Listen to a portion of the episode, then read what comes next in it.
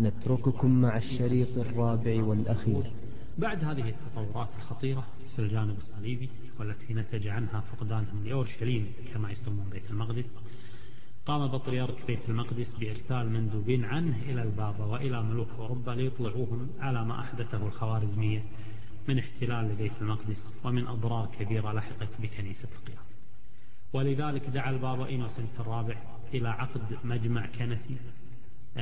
في مدينة ليون الفرنسية وعقد هذا المجمع في السنة الثالثة والأربعين بعد 600 الهجرة.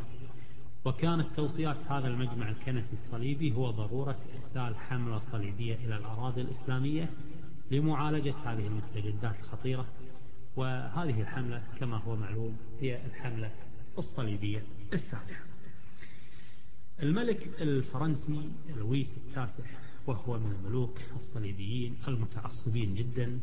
لذلك هذا الملك يلقب بالقديس. هذا الملك كان قد مرض بمرض خطير قبل أن يعقد مجمع ليون الكنسي فنذر هذا الملك إن شفي من مرضه أن يقوم بحملة صليبية سافحة ولما شفي من مرضه أخذ يعد العدة لهذه الحملة الصليبية الكبيرة واستمرت الاستعدادات لهذه الحملة الجبارة لمدة ثلاث سنوات. ولما فرغ من استعداداته هذه غادر فرنسا في جماد الأول من السنة السادسة والأربعين والستمائة بعد الهجرة وبعد الستمائة الهجرة السنة السادسة والأربعين بعد الستمائة الهجرة غادر فرنسا في جماد الأول منها واصطحب معه زوجته وأخويه روبرت دي أرتوا وشارل دي أنجو. أخوي أميرين امراء فرنسيين فرنسيين وتوجهت أيضا هذه الحملة أولا إلى جزيرة قبرص وبقى لويس التاسع بقواته الكبيرة في قبرص إلى صفر من السنة السابعة والأربعين بعد الستمائة للهجرة ثم بعد ذلك تحرك الأسطول الفرنسي الكبير متوجها إلى دمياط واستطاع أن يحتل المدينة في الثاني والعشرين من صفر من السنة السابعة والأربعين بعد الستمائة للهجرة ولم تصادفهم مقاومة تذكر يعني مقاومة, مقاومة بسيطة واجهتهم لكنهم سحقوها إذ أن الأهالي وحماة المدينة من أعراب بني كنانة آه، صالح أيوب آه، عين وعهد إلى أعراب بني كنانة أن يحموا مدينة دمياط لكنهم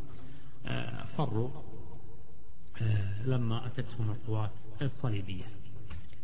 وتركوا المدينة الإسلامية مشرعة الأبواب ومن دمياط أرسل الملك الصليبي رسالة إلى الملك نجم الدين صالح أيوب رسالة تهديد ووعيد يقول له فيها إن مسلمي الأندلس يحملون إلينا الهدايا. هذه سوف أقرأها عليكم حتى ننقلها كاملة. يقول آه، إن مسلمي الأندلس يحملون إلينا الهدايا ونحن نسوقهم آه، سوق البقر ونقتل رجالهم ونرمل نساءهم ونسبي بناتهم وصبيانهم. وذكر له أيضا في هذه الرسالة أنه لا بد أن يهاجمه مهما فعل. مهما فعل وأظهر من فروض الطاعة والولاء لا بد أن يهاجمه. نعم هذا الكلام أيها الأخوة يقول من؟ لويس الكافر أو لويس القديس لويس الملك الفرنسي الصليبي لويس ابن الملك القشتالية بلانش. لويس الفرنسي الذي يقوم أخواله القشتاليون الصليبيون في الأندلس بتمزيق المسلمين وذبحهم. القشتاليون الذين حرم عليهم باب روما الكاثوليكي المساهمة في الحملات الصليبية. في المشرق الإسلامي وأن تكون حملاتهم الصليبية كما قلنا قبل ذلك في الأندلس. لو تذكرون في تاريخ السياسي المغرب الأندلس فصلت أنا في هذه الناحية. رسالة لويس هذه لما وصلت للسلطان المسلم الملك الصالح نجم الدين أيوب بن الكامل وكان على فراش المرض لما سمعها خنقته العبرات من الغيظ وأمر بأن يكتب إلى الملك الفرنسي رسالة يرد بها على هذا التهديد. الأجوف آه، استولى أيضا الصليبيون لما دخلوا على دمياط فاجأوا أهالي دمياط قلنا الحرب الكثير. فلما دخلوا هذه المدينة استولوا على الكثير من المؤن والآلات الحربية الأعتدة الحربية. ثم أيضا قاموا بتحويل جامع دمياط إلى كنيسة أسموها كنيسة مريم العذراء. وبقى لويس بقواته في دمياط لمدة خمسة أشهر ينتظر وصول أخيه الكونت الفونسو ومعه بعض الإمدادات التي أرسلوا في طلبها. آه، لما وصل الذين فروا من دمياط إلى بلدة أشموم طناخ في الدلتا هذه البلدة موجودة بلدة أشموم طناخ في الدلتا. آه، لما وصل الذين فروا من دمياط إلى بلدة أشموم طناخ في الدلتا حيث يقيم السلطان نجم الدين صالح أيوب وكان قد اشتد به المرض بدرجة خطيرة أمر. بأن يشنق من وقع بيديه من رجال قبيلة كنانة وذلك لأنهم فروا من المدينة وهم حماتها أما المماليك التركمان أيها الإخوة أنه أيضا قام بتأنيبهم ويعني آه، زجرهم كما يقولون ووصفهم بأنهم جبناء. لذلك ظن المماليك أن الصالح أيوب يريد أن يبطش بهم كما فعل مع عراب كنانة وتآمروا على قتل الملك آه، نجم الدين الصالح أيوب. ولكن كبيرهم فخر الدين آه، قال لهم إنه يحتضر فاتركوه فإن تعافى فعليكم به آه، لكنه طبعا اشتد عليه المرض ولذلك نقلوه إلى قلعة المنصورة منصورة قلنا بناها والده السلطان الكامل محمد وهي قريبة من دمياط وأرسلوا يطلبون التعزيزات العسكرية من القاهرة فوصلت السفن النهرية آه، من القاهرة تحمل المقاتلين وتحمل العتاد. والمؤن استعدادا لمواجهة الصليبيين. يعني أيها الأخوة الجيش المصري معروف جيش عريق ويبادر دائما الحقيقة في الملمات وأهالي مصر يبادرون دائما في الملمات. هذا تاريخ أيها الأخوة نحن لا نمدح أحدا على أحد. آه، يعني هذا تاريخ أيها الأخوة اقرأ التاريخ وتعرف آه، معدن الشعوب معادن الشعوب. مصر هذه تبقى دائما. مهما صنعوا فمصر هي مصر. قال عشامخ أيها الأخوة أتت التعزيزات لكي تواجه هذه الحملة الصليبية الكبيرة الحملة السابعة حملة استعد لها هذا لويس التاسع. آه، لمدة ثلاث سنوات كما قلنا. هي حملة مدمرة لابد من مواجهتها بكل عنف وبكل قوة. آه، شن المسلمون غارات خاطفة على الصليبيين الذين كانوا قد غادروا دمياط وعبروا إلى الضفة الغربية من النيل وترك الصليبيون في دمياط النساء والعاجزين عن القتال. أما أعراب مصر أعراب البادية بدو مصر فإنهم أيضا قاموا بشن غارات سريعة وخاطفة على الصليبيين وأسروا الكثير من المقاتلين الصليبيين وكان كل من يقع أسيرا يرسل إلى القاهرة. ثم بعد ذلك وصلت الإمدادات الصليبية من فرنسا بقيادة الكونت ألفونس دي بواتيه وبادروا بعقد مجلس حربي بعد وصول هذه الإمدادات من فرنسا وقرروا أن يهاجموا القاهرة ولذلك عبروا بقواتهم الكبيرة إلى الضفة الشرقية للنيل وبدأوا زحفهم على المدينة الإسلامية الكبرى في شعبان من سنة السابعة والأربعين بعد 600 الهجرة. ثم بعد ثلاثة أيام آه، توفي الملك الصالح نجم الدين أيوب ابن كامل وتصرفت جاريته شجرة الدر وعلى غير عادة المساء توفيق من الله سبحانه وتعالى تصرفت بحكمة كبيرة. ولعبت آه، دورا بارزا آه، في هذا الموقف العصيب إذ أنها قامت بإخفاء خبر وفاة السلطان عن الجنود وعن الناس كلهم إلا عن الطواشي جمال الدين محسن الصالحي والأمير فخر الدين بن الشيخ وهما من كبار رجال الدولة. لا شك أن تصرفها هذا كان حازما جدا. وذلك حتى لا يقع الخلل والاضطراب في صفوف القوات الإسلامية في هذا الموقف الصعب أيها الأخوة. ثم قامت أيضا بدعوة الأمراء والقادة دعتهم إلى اجتماع وقالت لهم إن السلطان يأمركم أن تحلفوا له ثم من بعده لولده الأمير المعظم توران شاه. توران شاه في ذلك الوقت ابن الصالح نجم الدين أيوب كان حاكما للحصن كيفة في ديار بكر.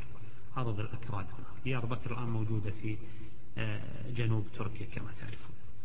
وكذلك بأن تحلفوا للأمير فخر الدين بن الشيخ قائدا عاما من الجيش المصري ثم أرسلت آه، أقطاي. أقطاي هو زعيم أو قائد المماليك البحرية. أرسلته على جناح السرعة لإحضار الأمير المعظم توران شاه من حصن كيفة.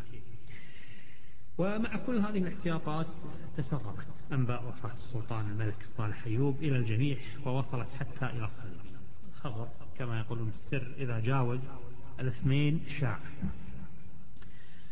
الآن أيها الأخوة أريد أن أفصل لكم كثيرا في الأحداث الحاسمة التي صاحبت الحملة الصليبية السابعة على مصر. أريدكم معي أن تتخيلوا خريطة مصر. الصليبيون زحفوا من قاعدتهم في الضفة الشرقية للنيل وكانت هذه القاعدة تواجه دمياط وهم في شمال مصر وسوف يكون زحفهم جنوبا باتجاه القاهرة. كانوا يسيرون في طريق تحيط به المياه من ثلاث جهات. إذا لابد لهم أن يمروا بمدينة المنصورة إذا أرادوا الوصول للقاهرة. المنصورة تعترض. المنصورة هذه تمركز بها الجيش المصري وأخذ يشن منها غارات مرهقة على الجيش الصليبي الزاحف الكبير. وكانت السفن الصليبية المبحرة في النيل تساير القوات الصليبية الزاحفة برا. يعني تمشي معهم. وتحمل لهم الإمدادات من دمياط ووصلت القوات الصليبية في زحفها إلى أن آه، وصلوا إلى رأس جزيرة دمياط ولم يفصل بينهم وبين القوات المصرية المسلمة في المنصورة إلا نهر أشموم وهو أحد أفرع آه، دمياط المتفرع من النيل الكبير آه، وكما قلنا المصريون يسمون فرع أشموم ببحر أشموم وذلك لأن النيل كالبحر الصغير من عظمه. ولما وصلوا إلى هذا الموقع أصبحوا محاطين بالمياه من جهتين. الجهة الثالثة التي كانت تقع خلف القوات الصليبية الزاحفة أمر الملك الصليبي لويس التاسع بأن تحفر بها حفرة كبيرة وتملأ هذه الحفر بالمياه وذلك حتى لا يؤتون من الخلف. أما الجانب الغربي فكانت السفن في النيل آه، تقدم لهم الحماية.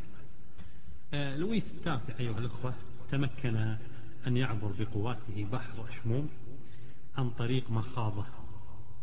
آه، هذه المخاضة تسمى مخاضة سلمون وقام بإرشاده إلى هذه المخاضة أهالي بلدة سلمون وهم من أقباط مصر.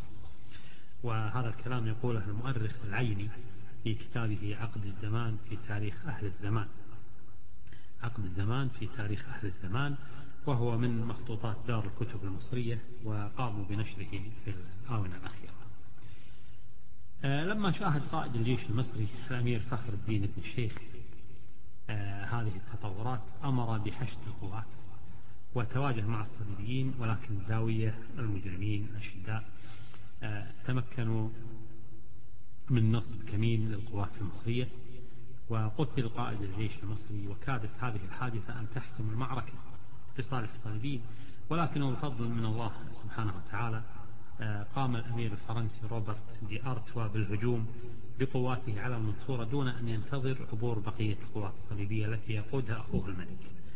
وتوغل روبرت دي أرتوا في الخطوط الإسلامية التي عادت تنظيم صفوفها بقيادة المملوك بيبرس البندقداري وهو تزعم كتاب المماليك الصالحية. المماليك الصالحية نسبة للملك الصالح نجم الدين أيوب الذي أحضرها.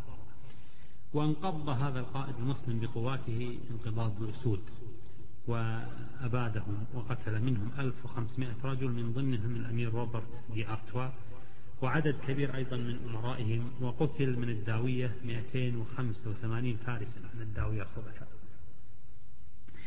ونجا من الداوية المجرمين الأنجاس آه، فقط خمسة رجال. آه، وهذه هي المعروف المعركة أيها الأخوة. تسمى أيضا معركة المنصورة الثانية. المنصورة الأولى كما تذكرون هي المعركة التي استسلم فيها جين دي فريين لقوات الإسلامية المشتركة للكامل والمعظم والأشرف هذه المنصورة الأولى. المنصورة الثانية هذه هي التي قتل بها روبرت دي أرتوا. وقتل من الداوية صرب تلك الأيام قتل منهم 285 فارس وما نجا منهم إلا خمسة فقط. نتيجة لهذا الخلل الخطير في الجبهة الصليبية أمر الملك الفرنسي ببناء جسر خشبي عبر عليه مع قواته وفور عبورهم تلقاهم فرسان مماليك أسود الإسلام في تلك الأيام وشنوا عليهم آه، هجوما. شاملا شارك معهم به بقية الجنود المسلمين آه، من المشاة وكذلك رجال القبائل البدوية المصرية. وبسرعة قام هذا الملك آه، الفارس الصليبي المحنك بتنظيم صفوفه لاحتواء هذا الهجوم الهجوم الكبير والصاعق. وواجه هجوم المسلمين بشجاعة فائقة وثبت في المعركة واستطاع أن يصد هجوم المسلمين وتراجع المسلمون لما حل الظلام إلى مواقعهم. ولكن آه، كان موقف الصليبيين آه، في غاية السوء مع نجاحهم في صد هذا الهجوم إلا أنهم يعني مع هذا النجاح مع نجاحهم في صد آه، هجوم المسلمين إلا أن الموقف كان في غاية الصعوبة. ونال منهم التعب والإجهاد وزاد موقفهم سوءا أيضا وصول الملك المعظم توران شاه بقواته إلى منصورة بعد هذه المعركة بسبعة عشر يوما. إذ أن الملك المعظم توران شاه وصل في ذي القعدة من السنة السابعة والأربعين بعد الستمائة للهجرة فلما وصل الملك المعظم بقواته أمر بأن تحمل آه، سفن مفككة على ظهور الجمال آه، ثم قام بتركيبها وإنزالها في بحر المحلة. البحر هنا طبعا نقصد به النهر. وبذلك تمكن المسلمون من قطع طريق الإمدادات النهرية من دمياط عن الصليبيين ثم قامت سفن المسلمين بالهجوم على سفن الصليبيين وتمكنوا في يوم واحد فقط من الاستيلاء على 250 سفينة محملة بالمؤن والإمدادات. نشاهد التكتيك هذا تقريبا هو نفس التكتيك الذي اتبع آه، في الحملة الصليبية الخامسة. نفس التكتيك من قبل الصليبيين ونفس المواجهة تقريبا أو لا تخاذل الكامل. نقول نفس المواجهة تبعها أيضا الجيش المصري الإسلامي. الكبير هذه التطورات آه، يعني التي حدثت آه، جعلت الملك الصليبي الفرنسي لويس التاسع يدرك أنه لا أمل له أبدا وأنه مثل الفأر في المصيدة. لذلك طلب أن يتفاوض مع المسلمين. ولكن الملك الأيوبي توران شاه رفض هذا الطلب وبالتالي أسقط في يد لويس التاسع وما كان أمامه إلا الانسحاب بقواته المنهكة شمالا باتجاه دمياط والمسلمون يتعقبونهم ويمزقونهم بغاراتهم الرهيبة ولما وصلوا في انسحابهم إلى فارسفور مرض الملك الصليبي ومعظم رجاله. لماذا أيها الأخوة أتاهم هذا المرض الفجائي لأنهم كانوا لمدة طويلة آه، في أرض تحيط بها المياه من كل جهة أرض مستنقعات.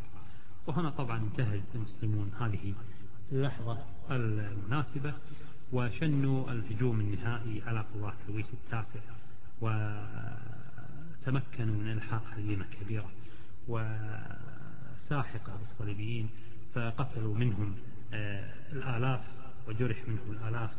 وفقد الكثير منهم وأسر آه، الجميع وحرقت سفنهم أيضا ووقع الملك الصليبي الكاثوليكي الفرنسي لويس التاسع أسيرا في قبضة المسلمين وسقط ذليلا خانعا خائفا في يد الجيش المصري المسلم. وسيق هذا الملك الصليبي الجبار مكبلا بالقيود والأغلال.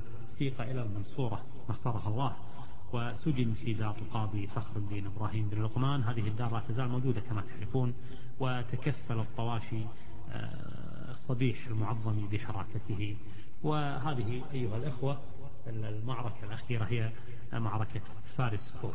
إذا أيها الأخوة بعد آه، هذه المعركة الشهيرة والحاسمة والكبيرة معركة فارس كور آه، يعني سقط هذا الملك آه، الصليبي أسيرا في يد القوات المسلمة.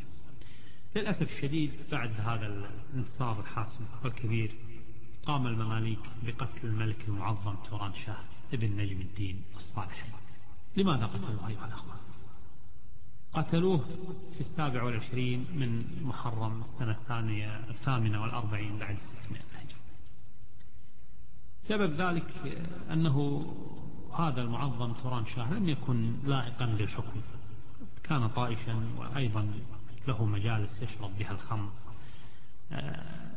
في مجالسه كان يتوعد المماليك البحرية توعدهم بالقتل. وكان إذا جلس في مجلس شرابه يقوم بضرب الشموع المصفوفة في مجلسه يقوم بضربها بسيفه ويسقطها الواحدة تلو الأخرى. ويسمي كل شمعة باسم أحد قادة الممالك البحرية ويقول هكذا أصنع بهم. آه، كما أيضا أنه قام بتوعد شجرة الدر جارية أبيه وزوجة أبيه أيضا نجم الدين صالح أيوب. هذه الامرأة القوية آه، اتهمها أيضا لأنها أخفت ثروة أبيه عنه ونتيجة آه، لهذه التصرفات الطائشة. آه، من توران شاه عزمت شجرة الدر والممالك البحرية على التخلص. فقاموا بالهجوم عليه وضربه عز الدين آيبك تركماني على يده بالسيف فقطع بعض أصابعه ففر آه، محتميا بقصر من الخشب على النيل يعني مثل العوامة أو مثل الشاليه فقاموا بملاحقته وحصاره وأضرموا النار في هذا القصر الخشبي. فخرج يصيح مستجيرا برسول الخليفة العباسي الذي كان يزور مصر في تلك الأيام السفير أو رسول الخليفة العباسي استجار به وحاول هذا رسول الخليفة العباسي أن يحميه لكنهم طبعا لم يستمعوا له. فألقى توران شاه بنفسه في النيل فتبعوه وغطس بالنهر فانتظروه إلى أن يعني يخرج. لما رفع رأسه ليتنفس قطعوه بسيوفهم وضربه بيترس البندقدادي بالسيف على كتفه فخرج السيف من تحت إبطه الآخر وداسوه بأرجلهم وتركت جثة آخر الملوك الأيوبيين لمدة ثلاثة أيام بالعراء ثم دفن بعد ذلك. انظروا إلى النهاية المأساوية للدولة الأيوبية في مصر. بعد مقتل توران شاه أيضا دارت المفاوضات بين الصليبيين المنهزمين والمسلمين المنتصرين وانتهت بجلاء الصليبيين عن دمياط وتعهدهم بعدم مهاجمة مصر مرة أخرى. وكذلك يطلق أسارى المسلمين وتعهد أيضا المسلمون بأن يطلقوا بعض أسر الصليبيين ويطلقوا باقي أسر الصليبيين إذا دفعت فدية كبيرة مقدارها 300 ألف دينار. واتفقوا كذلك على أن تكون مدة الصلح عشر سنوات. الملك الفرنسي والصليبي هذا الكاثوليك المتعصب لويس التاسع ابن الملكة بلانش القشتالية الكاثوليكية الصليبية المتعصبة أيضا غادر دمياط إلى عكا عاصمة مملكة بيت المقدس فوصل إلى عكا في صفر من السنة الثامنة والأربعين بعد 600 الهجرة. واستقبله الصليبيون باحتفال كبير وبقى في الشام لمدة أربعة أعوام أخرى. وترك الحكم في فرنسا تحت وصاية أمه القشتالية المتعصبة بلانش. في الشام أصبح لويس التاسع الملك الصليبي الفرنسي زعيما لكل الصليبيين الموجودين في الشام. والتفوا حوله وكانت كلمته نافذة على الجميع بما في ذلك الداوية. وقام أيضا لويس بتحصين المدن الصليبية مستغلا بذلك الخلاف الذي نشب بين المماليك في مصر والأيوبيين في الشام ووصل الأمر للأسف الشديد بالفريقين المسلمين بين المماليك والصليبيين. وصل أول الأيوبيين وصل الأمر بأنهما قاما بالمزايدة على كسب ولاء الملك الصليبي المهزوم وعرض عليه كلا الطرفين التحالف ضد الطرف الآخر ويكون ثمن هذا التحالف هو الثمن الذي كان قد أعطاه الكامل. من قبل. هو يعني أن يعطوه القدس وإطلاق سراح الأسرى الصليبيين. ولكن الله سبحانه وتعالى وحد كلمة المسلمين ضد عدوهم المشترك واجتمعوا لقتال الصليبيين. في أثناء وجود لويس التاسع في الشام عقد اتفاق بين الحشاشين الإسماعيلية النزارية الباطنية ممثلين بشيخ الجبل ومع الصليبيين ممثلين بلويس التاسع وهؤلاء الجبناء المارقين طائفة الحشاشين هذه كانوا يدفعون إتاوات للداوية والإسبيتالية بينما كانوا حربا على الإسلام وأهله كما نظرنا من استعراضنا لتاريخه.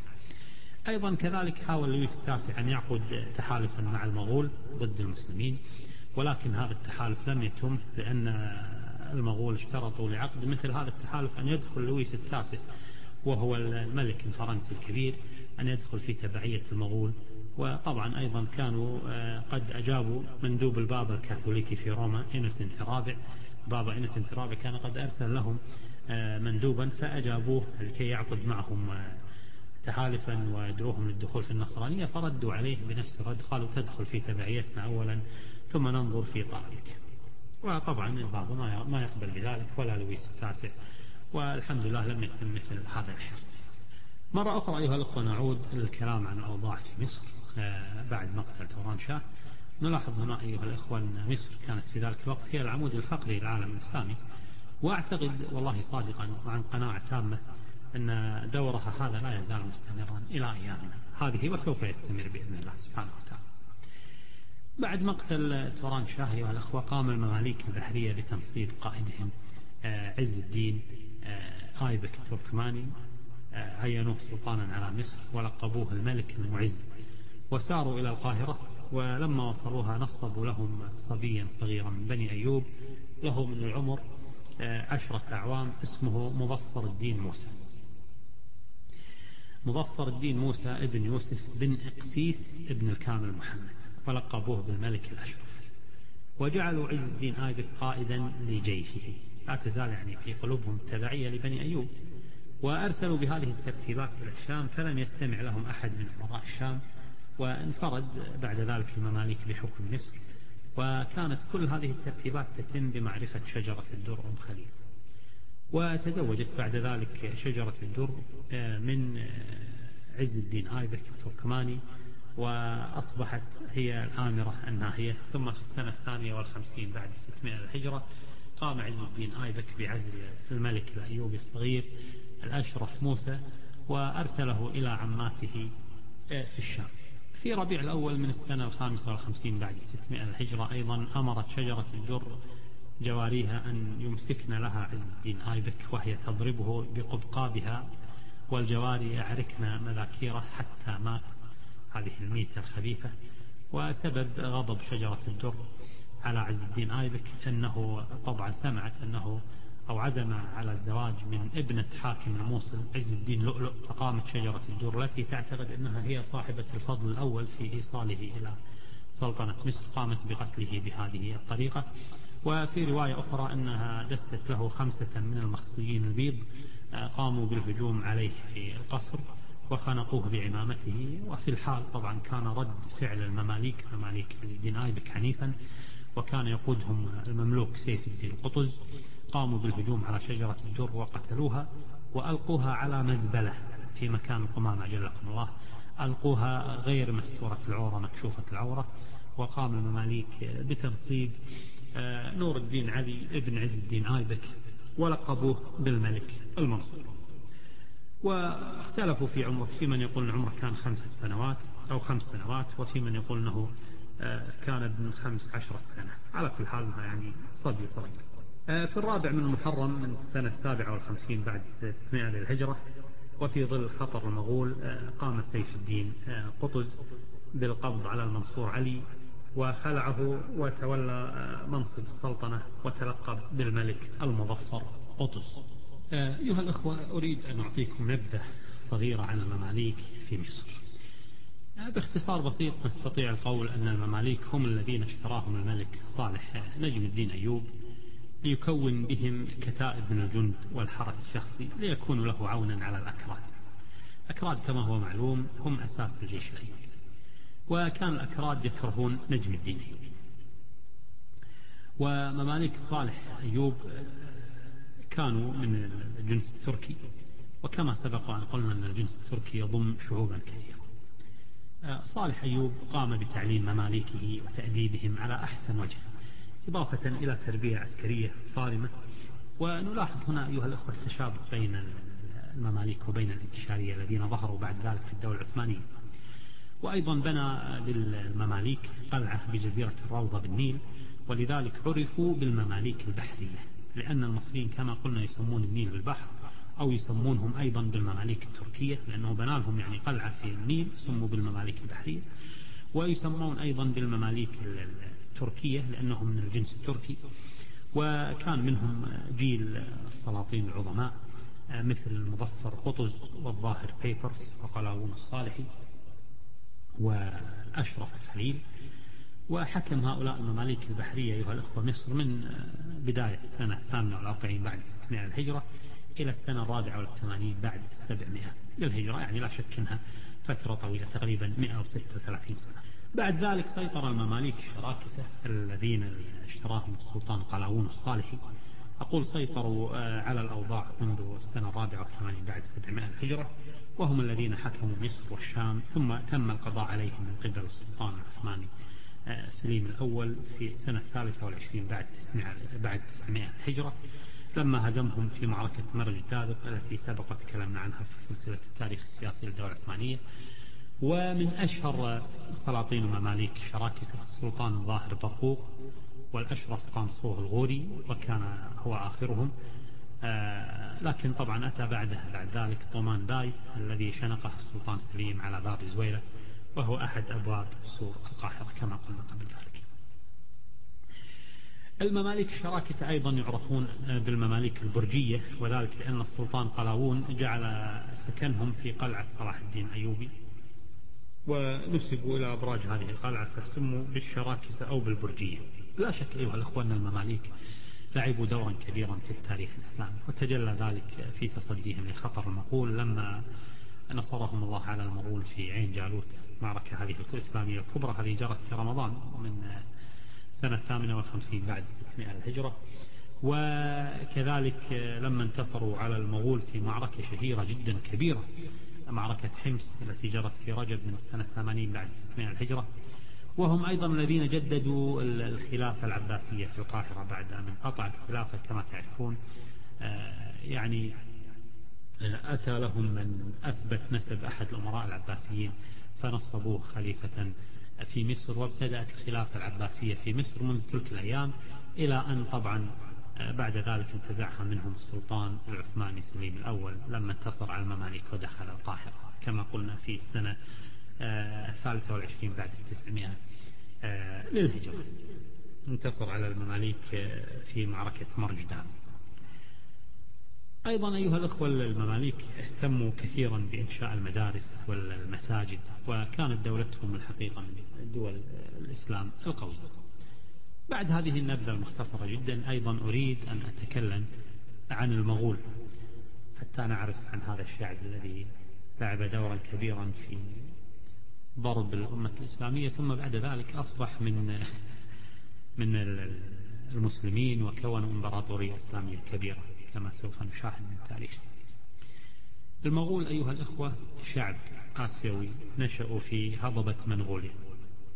هضبة منغوليا هذه لكي تتخيلوا يعني الأخوة الجغرافيين بما أنكم طلبة علم تاريخ لا شك أنكم تدرسون الجغرافيا. يعني. هضبة منغوليا هذه تقع شمال صحراء جوبي. صحراء جوبي شهيرة. وهذه الهضبة هضبة منغوليا تمتد في وسط آسيا. تقع أيضا هي آه، جنوب سيبيريا وتقع شمال هضبة التبت. هي شمال التبت وهي جنوب سيبيريا وتقع في غرب منشوريا. منشوريا من الصين الآن إحدى يعني محافظات أو مقاطعات الصين الكبيرة. وأيضا تقع شرقية تركستان. إذا يحدها شمالا هذه هضبة منغوليا. يحدها شمالا هضبة التبت أو يحدها جنوبا هضبة التبت. وشمالا سيبيريا ومن الغرب منشوريا ومن الشرق التركستان. قبائل المغول هذه كانت في صراع دائم مع بعضها وكانوا أيضا يتقاتلون مع جيرانهم التتار والتتار أيها الأخوة خلاف المغول هذه يجب أن تنتبهوا لها. التتار أو التتر قبائل تسكن منطقة في شمال آسيا وقبائل التتار هذه من أشد قبائل الجنس الأصفر من أشد هذه القبائل بطشا كانوا يعيشون أيضا في صراع مع بعضهم البعض وقد تنشب الحروب بينهم لأتفه الأسباب وتستمر لسنوات طويلة كما هو الحال إنها قبائل بدوية. إذا هو حالهم يشابه حال قبائل البدو العربية قبل الإسلام. لما نشبت بينهم داحس والغبراء على أتفه الأسباب سباق بين خيل وحرب البسوس أيضا مقتل ناقة. وكانت هذه القبائل التترية تشتهر بالفروسية وإجادة فنون القتال. البيئة التي يحيا فيها المغول بيئة لا يمكن تصورها. يعني لو تصورتم أن الحرارة في الشتاء قد تنخفض إلى 58 درجة تحت الصفر مئوية إلى 58 درجة مئوية تحت الصفر وقد ترتفع في الصيف إلى 50 درجة مئوية. تهب على بلادهم أيضا معظم فترات السنة رياح حافية شديدة لدرجة أنها تسقط الرجل من سرج حصانه والمغول أيها الأخوة من القبائل الرعوية الرحالة وهم يعيشون في خيام مصنوعة من اللبات. ولد آه، آه، شخص اسمه تيموتشين عرف بعد ذلك بجنكيز خان. جنكيز خان وليس جنكيز لكن للسهولة نقول جنكيز هو جنكيز خان. تيموتشين عرف بعد ذلك بجنكيز خان ولد في السنة التاسعة والأربعين بعد خمسمائة من الهجرة في منغوليا وكان أبوه يسوكاي بهادور زعيما لقبيلة قيات المغولية. استطاع والده أن يخضع بعض القبائل المغولية المجاورة له وسمى ابنه تيموتشين لأن والده كان قد عاد من حرب له مع التتار وهزمهم وقتل الملك التتار اسمه تيموتشين فسمى ابنه باسم عدوه القديم يقول من أرخ لتلك الفترة أنه لما ولد كانت يده قابضة على قطعة من الدم هذا تيموتشين أو جنكيز خان. لعل طبعا هذه من الروايات التي دائما تصاحب مثل هذه الشخصيات الأسطورية. الكلام هذا أيضا قيل عن الحجاج بن يوسف حتى يعني آه، يظهر مدى دموية مثل هؤلاء الرجال. آه، هلك والده يسوكاي بهادور وكان عمره في الثالثة عشر من عمره هذا تيموتشين فتمرد عليه أقاربه وأبناء القبيلة وكذلك أبناء القبائل الأخرى التي كان والده قد أخضعها. وكان تيموكين هو الأخ الأكبر آه، لإخوان ثلاثة له ثلاثة من الأخوة ومعهم أيضا أمهم. فانفض عنهم الأتباع وبقيت هذه الأم وحيدة مع أطفالها الأربعة. وعاش هذا الصبي حياة بائسة جدا بعد وفاة والده وكان أيضا يمر عليه آه، يمكن الثلاثة أو الأربعة أيام بلا طعام. ولذلك كان يضطر إلى جرح وريد الفرس فرسه ويشرب من دم الوريد من دم فرسه ثم يقوم بسد أو بمعالجة جرح الوريد آه، لقد عانى أيضا تيموتشين في صغره من قبيلة التايجوت إذ أنه وقع في أسرهم. لما وقع في أسرهم قاموا بوضع النير في عنقه. النير مثل الغل الخشبي الكبير مثل المائدة تغلق على العنق فيمشي ويديه مرفوعتان في فتحتين بهذه المائدة الخشبية التي تطبق على العنق فكان يعني في منتهى المهانة والعذاب لكنه تمكن من التخلص من أسره ونظرا لما يتمتع به هذا الشاب من شجاعة ومن ذكاء ودهاء فقد تمكن أن يجمع حوله الكثير من الأتباع. وابتدأ بمحاربة أعدائه وبدأ بقبيلة التايغوت فسحقها. ثم توجه لقبيلة الكرايت القوية وتمكن في سنة 99 بعد 500 من الهجرة من سحق قبيلة الكرايت ثم قضى على قبيلة النايمن في تمام القرن السادس الهجري في السنة 600 للهجرة. ثم أخذ أيضا تيموتشين يوقع بقبائل المغول واحدة تلو الأخرى حتى أخضع جميع قبائل المغول ووحدها في جبهة واحدة قوية وأصبحت هذه القبائل تشكل قوة مرعبة. في السنة 600 الهجرة اجتمعت قبائل المغول في احتفال كبير ونصبوا تيموتشين حاكما عليهم ولقبوه جنجيز خان وتعني سيد الحكام أو ملك العالم. ثم في السنة الثالثة بعد 600 الهجرة وضع لهم دستوره الياسة أو الياسق الذي أشار إليه شيخ الإسلام ابن تيمية ويعتبر نموذجا للدساتير ولأنها من وضع البشر حكم البشر هذا يعني وضع البشر. هذا دستور آه، بشري وليس بدستور رباني. وشيخ الإسلام ابن تيمية تكلم كثيرا عن الياسة أو الياسق وهي مجموعة القوانين التي وضعها. جنكيز خان وجعل الأمة المغولية تطبق هذه القوانين وتسير حياتها. في السنة السادسة بعد 600 الهجرة انضمت قبائل الأويغوريين طواعية لسلطة جنكيز خان. وبعد أن فرغ جنكيز خان من القبائل المعادية له ركز كل طاقاته للقضاء على قبائل التتار. وأذكر هنا التتار خلاف المغول أيها الأخوة. لماذا ركز على التتار؟ على اعتبار أنهم من ألد أعدائه وأعداء آبائه وأجداده فحارب التتار حرب إبادة وأمر جنوده بأن لا يبقوا على أحد منهم فقاموا بقتل كل من وقع في أيديهم حتى النساء والأطفال ولكن مع ذلك كان المغول يرغبون كثيرا في الزواج من نساء التتار فخرج جيل من الزعماء والقادة المغول أمهاتهم التتريات. بعد ذلك أيها الأخوة توجه جنكيز خان بقواته الهائلة الجرارة لمهاجمة الصين وتمكن في السنة الثانية عشر بعد 600 الهجرة من احتلال بكين العاصمة ثم بعد ذلك حدث سوء تفاهم كبير آه، بين جنكيز خان وبين السلطان علاء الدين محمد خوارزم شاه والد جلال الدين من كوبرتي.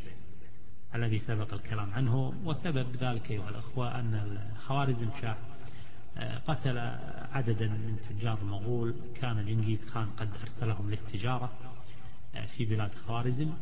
فقام الخوارزميون بقتلهم وأخذوا ما معهم وكانت هذه الأحداث حادثة قتل التجار وهم من التجار المسلمين من آه، يعني سفراء جنكيز خان.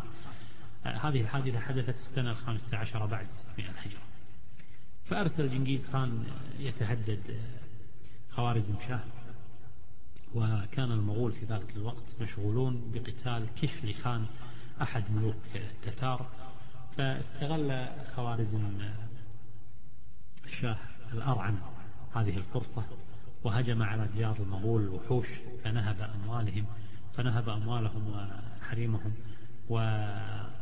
وأطفالهم وبذلك يعني هذه الرعونة من علاء الدين خوارزم شاه تسببت هذه الرعونة وبجرأة المغول جرأهم على بلاد المسلمين فأقبلت عليه جحافل المغول ودارت معركة هائلة استمرت أربعة أيام.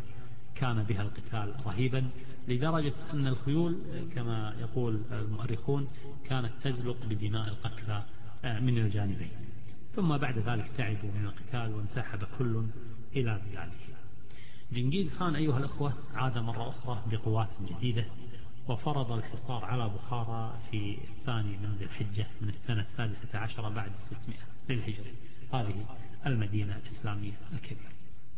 وحاصرها لمدة ثلاثة أيام ثم لما طلب أهلها المسلمون الأمان أمنهم ثم لما فتحوا له أبواب المدينة غدر بهم وارتكب مجزرة تاريخية فظيعة واستباح هذه المدينة الإسلامية الكبيرة وقتل من بها ثم حرقها ودمرها وتوجه بعد ذلك هذا المجرم الطاغية المغولي بجحافله إلى سمرقند وكان مصيرها لما دخلها في العاشر من المحرم من السنة السابعة عشر بعد 600 الهجرة مثل مصير بخارى. هذا الخبيث ماذا كان يصنع؟ كان يستبقي طائفة من الأسارة الأقوياء يسوقهم سوق الماشية يجعلهم في أوائل الصفوف. فمن ينظر إلى الصفوف المغولية القادمة يشاهد أعداد كبيرة بما يعني انضم لهم من أسارة ثم إذا بدأ المدافعون بالدفاع عن مدينتهم تكون الضربة الأولى في الصفوف الأسارة الذين يكونون في المقدمة لكي يتلقوا الضربة الأولى.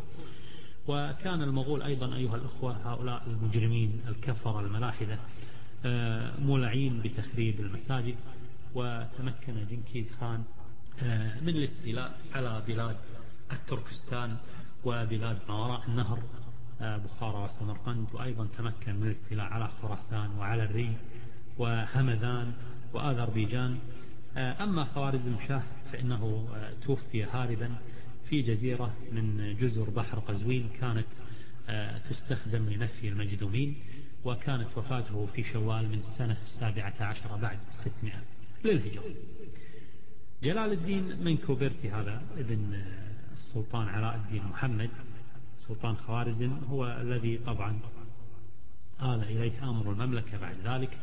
دخل في صراع دومي دموي رهيب مع المغول واستطاع علاء الدين أن يلحق بالمغول خسائر كثيرة ولكنها لم تكن حاسمة لأنهم كانوا في قمة النشاط والاتحاد والقوة دولة المغول.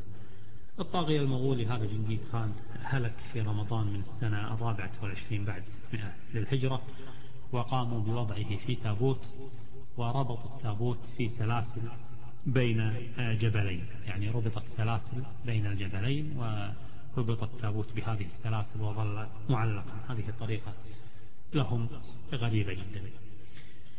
بعد وفاته بقيت الإمبراطورية الهائلة الإمبراطورية المغولية لمدة عامين بلا خاقان. والخاقان أو الخان الأكبر هو السلطة السياسية الأولى في النظام المغولي. ومع ذلك كانت تسير الدولة على نظام دقيق. آه لماذا أيها الأخوة؟ آه المغول عندهم أنه بعد وفاة الخان الأكبر تقوم زوجته الأولى أو الحظية عنده بتصريف شؤون المملكة. يستعين طبعا بالمستشارين إلى حين عقد القوريتلاي القوريتلاي هذا هو مجلس الشورى عندنا. لكن أيضا جنكيز خان قبل أن يهلك قبل موته قسم المملكة بين أبنائه أربعة الكبار. عنده أكثر من ولد لكن الأربعة الكبار. وهم جوجي جوجي هذا توفي في حياة أبيه. فخلفه حفيد جنكيز خان باتو ابن جوجي. وهذا من كبار قادة المغول باتو ثم جغطاي ابن جنكيز خان وأوغداي وتولوي. هؤلاء هم الأربعة. آه، جغطاي وأوغداي وتولوي ثم هناك جوجي لكن جوجي هذا توفي هلك ورثه ابنه باتو ابن جوجي. وأوصى أيضا بأن تكون ولاية العهد لابنه أوغداي آه، ثم بعد سنتين من وفاته عقد مجلس الشورى المغولي القوريلتاي وانتخبوا بصفة رسمية أوغداي انتخبوه وعينوه خاقانا على المغول. وهذا الخاقان الجديد واصل سياسة والده التوسعية التدميرية. فابتدأوا أو ابتدأ حكمه بغزو الصين. وكذلك غزو روسيا ووصلوا إلى موسكو وأحرقوها دمروها وكذلك دمروا وفتحوا جورجيا وأرمينيا وأيضا فتحوا بلاد البلغار والكثير من دول أوروبا الشرقية. واحتلوا أوكرانيا أيضا واستولوا على بولندا. بل أن جيوش المغول وصلت إلى برلين في ألمانيا. وأيضا استولوا على المجر لأن لا شك أن هذه قوة هائلة. مهولة في السنة التاسعة والثلاثين بعد ستمائة الهجرة هلك السفاح المغولي أوغداي ابن الطاغية المجرم جنكيز خان. وبعد ذلك بخمس سنوات في السنة الرابعة والأربعين بعد ستمائة للهجرة عقدوا مجلس الشورى أو القوريلتاي وتم انتخاب كيوك خان ابن أوغداي وهذا اشترط عليهم أن يكون الحكم وراثيا في سلالته فقبلوا ذلك منه. وتوفي هذا الخاقان في ربيع الثاني من سنة 47 و600 للهجرة وكان يميل إلى النصارى لأن والدته توراكينا خاتون آه، كانت تدين بالنصرانية. وكيوك خان هذا هو الذي وصله مندوب البابا إنسنت الرابع يطلب منه التحالف واعتناق النصرانية. آه، فرد عليه أنه يجب على الباب الدخول في تبعيته ولذلك طبعا لم يتم بينهم أي اتفاق. يجب أن أشير هنا إلى أن عادة المغول هذه قد ذكرتها قبل قليل أنه يعني بعد وفاة الزعيم تتولى الزوجة كما قلنا شؤون الدولة إلى حين عقد مجلس الشورى لانتخاب الخاطئ. آه، أيضا آه، مجلس الشورى عقد في ذي الحجة من السنة الثامنة والأربعين بعد 600 للهجرة لما توفي آه هذا كايوك خان وانتخب هنا مونغو خان ابن تولوي ابن جنكيز خان حفيد جنكيز خان هو مونغو خان ابن تولوي. هذا انتخب خاقانا على المغول. وفي عهد هذا الحاكم المغولي أرسل لويس التاسع ملك فرنسا آه، أثناء وجوده في بلاد الشام أرسل سفيره إلى بلاط هذا الخاقان كان ذلك في السنة الخمسين بعد ستمائة الهجرة. ذلك من أجل عقد تحالف مع المغول ضد المسلمين ولكن كان رد هذا المغولي مشابها لرد كيوك خان على سفير إنوسنت الرابع بابا روما لذلك لم يتم بينهما أي شيء من فضلك اقلب الشريط.